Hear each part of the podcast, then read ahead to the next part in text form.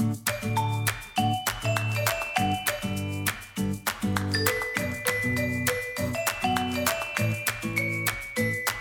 はようございます。ヒカルンバの知らんけどです。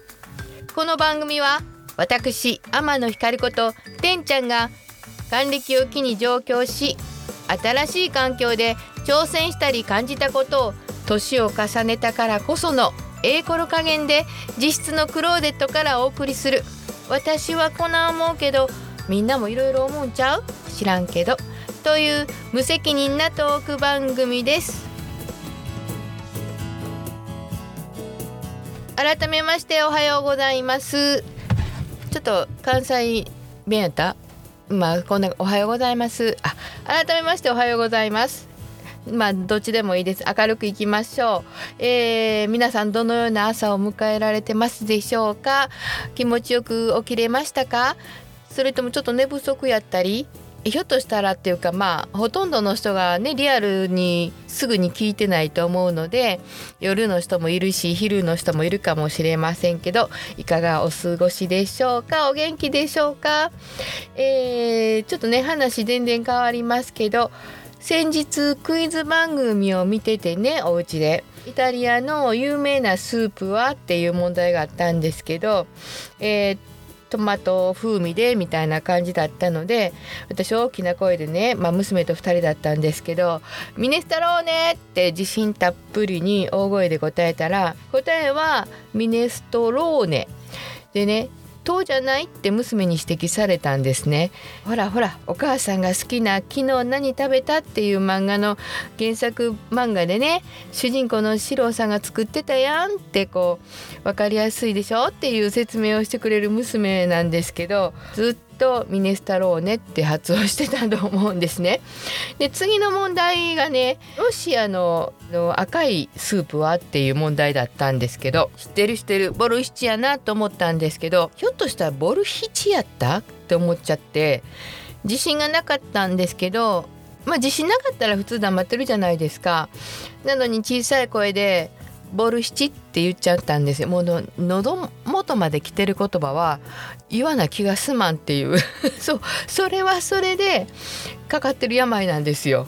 こう黙ってられないっていうかねそれも困ったもんなんですけど覚え間違えっていうのねたくさんあると思います。前も言いましたけどカタカナがすごい苦手なんもあるしあのよく覚え間違いしてると思います。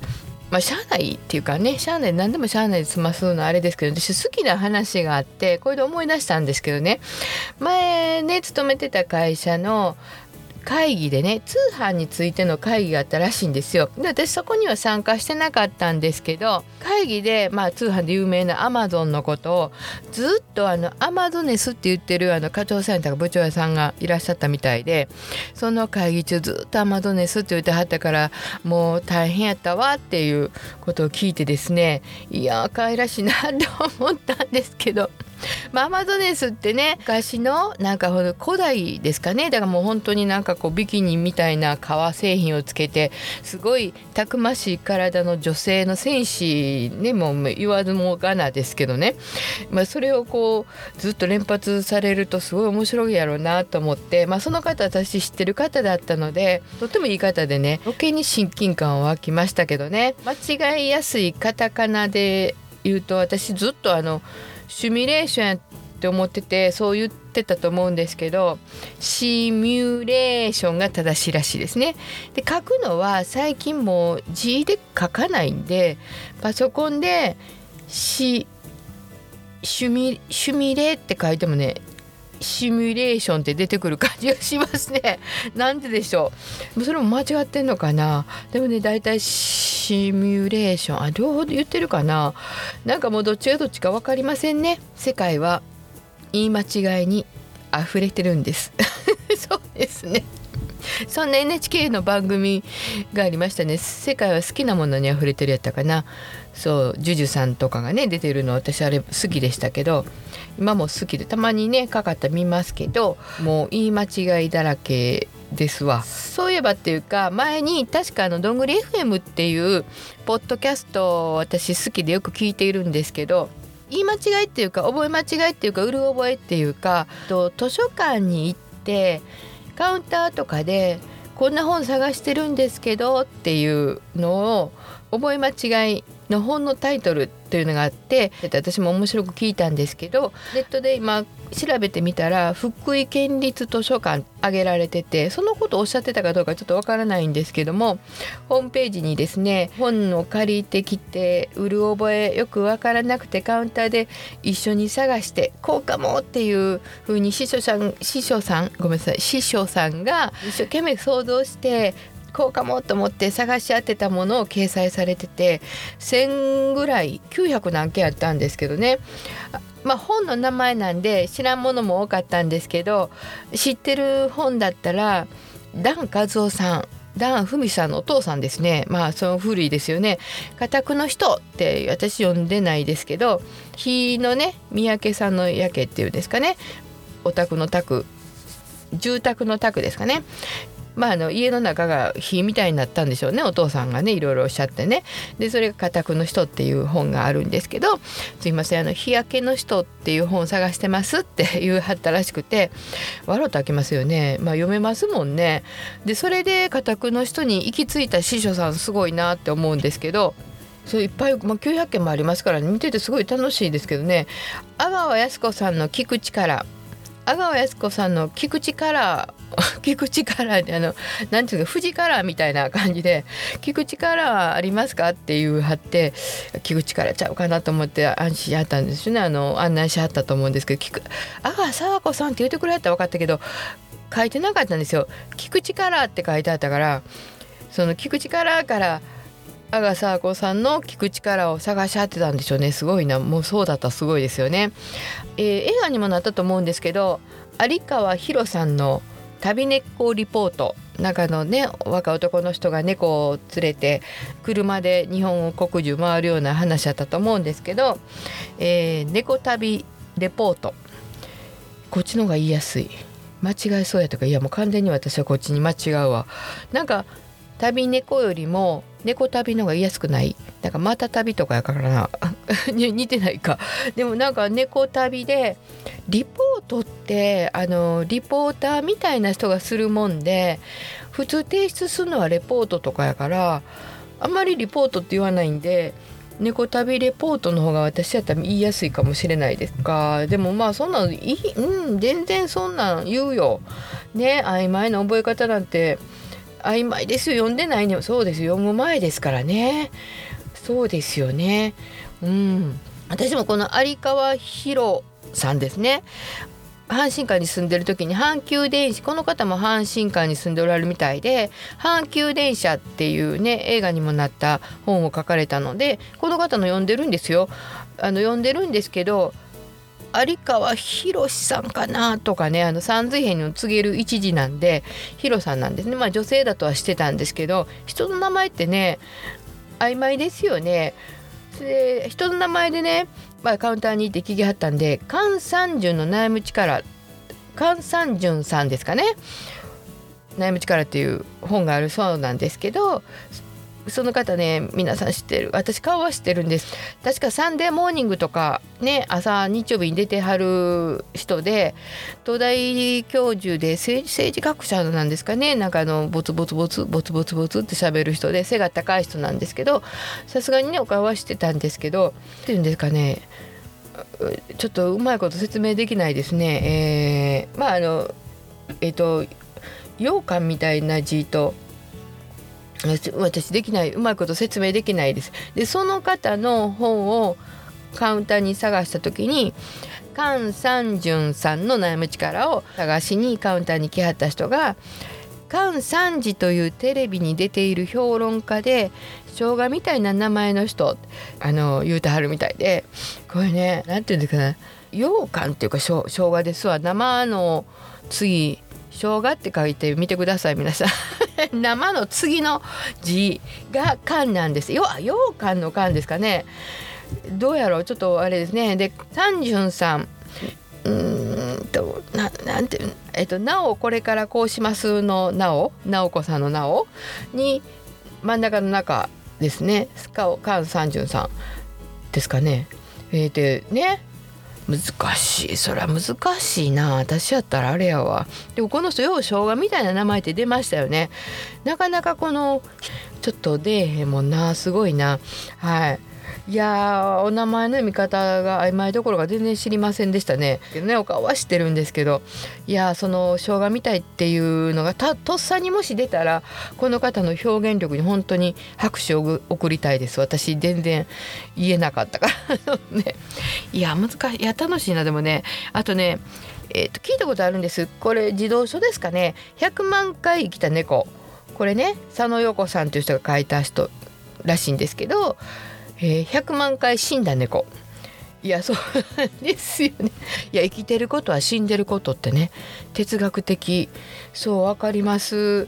いやこれね100万回生きた猫っていうのは100万回踏んだ猫っていうのも言い張るそうなんですよ。いや猫は踏んじゃうんですよねやっぱりね。猫踏んじゃったですよね。やっぱりね猫踏んじゃった。あほんまや。猫踏んじゃった出ますよね。でちょっと古い本で、えー、知り合いみたいな本ってあ知り合い同士が愛し合う本っていうあの風に簡単に来られたみたいですね。ちょっと古い本で知り合いの愛みたいな本ってねこれが知人の愛ってね谷崎潤一郎らしいんですけどね。いやそら若い人は知らんよね。ちょっとあの「源氏物語」の内容みたいなんですけどってあの古い本で「知り合いの愛ってありますか?」って聞きはったみたいなんですけどこれ学校の先生に勧められたんかもしれませんね。あの地味院って知人の愛って言うたらそう思いますもんね。あこれもそうかもしれません。論語と3番そうあのロングとそろばんね。あのあの人でさ渋沢栄一ですかね。大河ドラマになったロングとそろばん。これもそろばんね。そんなん言われたら私らの時はそろばん塾っていう看板いっぱいありましたけど今使わへんもんね。ね。そうですよ。今ねこの間、ね、そういえばあの親がね電子マネーで買い物するじゃないですか今のお子さん。するとお釣りの概念が全くないので小銭とかお釣りを知らない小学生がいっぱい増えてるので問題になってるらしくて算数の問題で100円持って10円の飴を5個買いました。お釣りはいくらでしょうっていうふうにしてもお釣りが分かれへんっていう子供がいっぱいいるからそういう問題が出せないとかまずお釣りの説明からしないといけないとかっていうふうに学校がの先生が言うてはりましたけどね。大変。ねだってからそろばんなんかいいにないでしょ今。あるんです。あります。あっても使えへんでしょ。なんかこう引き出しの奥の方でしょ。やかだからそろばんって読まれへんと思うわ。でもその論語と3番ってねなんか論語の3番って3巻かと思いますよね。ねえ師匠さんすごい。いやでも楽しいな。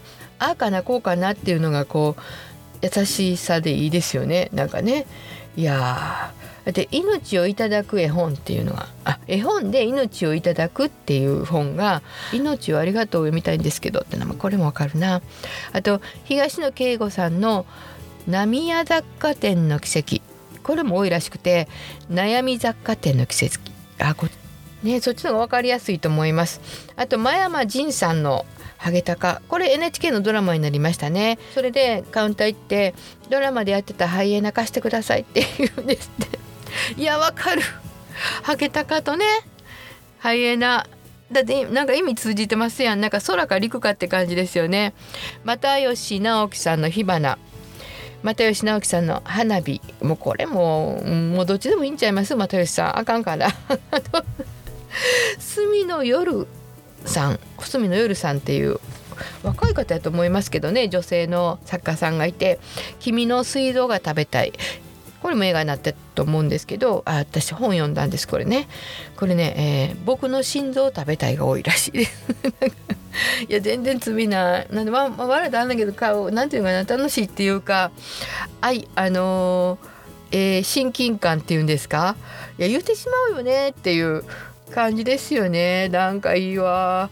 あの師匠さんたちのこのようなねお問い合わせに答えられるってすごいですよね。やっぱり知識と想像力が素晴らしいですよね。こうこうかなと思って一緒に探したもののリストですっていうところもいいですよね。そしてねなんかカウンターに行ってもね本読もう思って探してくださいってかどうやったかなかなって思うから聞きに行くわけやからちゃんと覚えてたら今検索機があるからすぐそこに行けるんですけどどうやったかなこうやったかなとか思ってすいませんって言いに行くんですからその勇気もあるからまあねそれをこう伝える力っていうかねこれこそコミュニケーションですよね。まああれ間違ってます？なんかもうどっちでもいいような気がしてきました。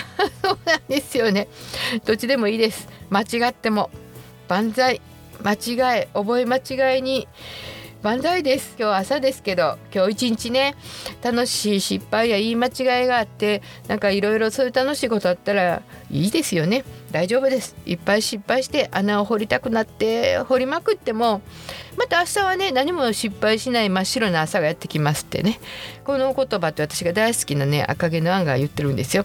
赤毛のアンってねほんと素敵で私12歳の時に読んで今でもねこの年になってもあの本の影響すごく受けてるんですね。またこのお話もいつかしたいと思います。昔、えー、の白石さんっていう本があったんですけどそれもいろんなあの学生さんの問い合わせに丁寧に丁寧に答えていくっていう、えー、言葉を一冊の本にしたもんなんですけどほっこりと温かくて大好きな本だったんですけど今日の福井県立図書館の司書さんたちもあのそんな優しさを感じる感じましたね。でそしてなんかいろいろ問い合わせに行く人たちもとっても素敵な人たちやなと思っていいなってすごく思ったんで私どんどんしていきたいと思います。楽しい言い間違いをねねすごいいいと思います。今日はじゃあこの辺で真っ白な朝にいろいろな間違いの色を塗っていきましょう。じゃあねまたねバイバイ。